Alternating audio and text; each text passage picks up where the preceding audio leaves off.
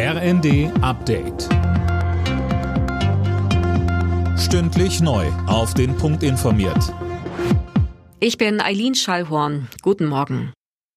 Der EU-Gipfel hat sich festgelegt. Die Ukraine und auch die Republik Moldau sind nun Beitrittskandidaten. Die Entscheidung musste nach den Regularien der Europäischen Union einstimmig fallen. Mehr von Holger Dilk.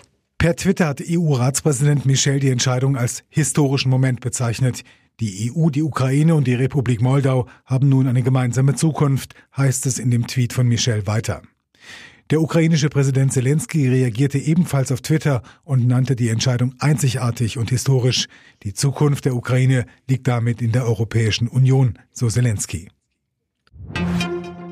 Die von der Bundesregierung ausgerufene Alarmstufe Gas sehen Verbraucherschützer mit Sorge. Der Verbraucherzentrale Bundesverband rechnet damit, dass die Preise durch die Maßnahme weiter steigen und fordert mehr Unterstützung für die Bürgerinnen und Bürger.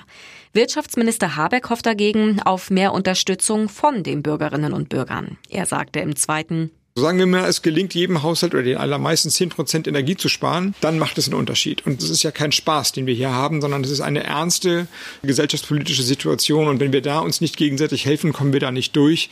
Und wenn da jemand sagt, ich helfe nur, wenn ich nochmal 50 Euro kriege, würde ich sagen, die kriegst du nicht, Alter.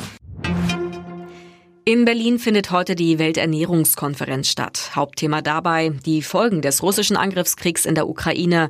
Konkret geht es etwa um Wege, die Millionen Tonnen von Getreide, die in dem Land feststecken, wieder auf den Weltmarkt zu bekommen. Weil es zu wenig Personal gibt, streicht die Lufthansa weitere 2200 Flüge in der Ferienzeit. Betroffen sind Strecken innerhalb Deutschlands und Europas an den Flughäfen Frankfurt am Main und München, so ein Sprecher. Klassische Urlaubsziele sollen ausgenommen werden. Alle Nachrichten auf rnd.de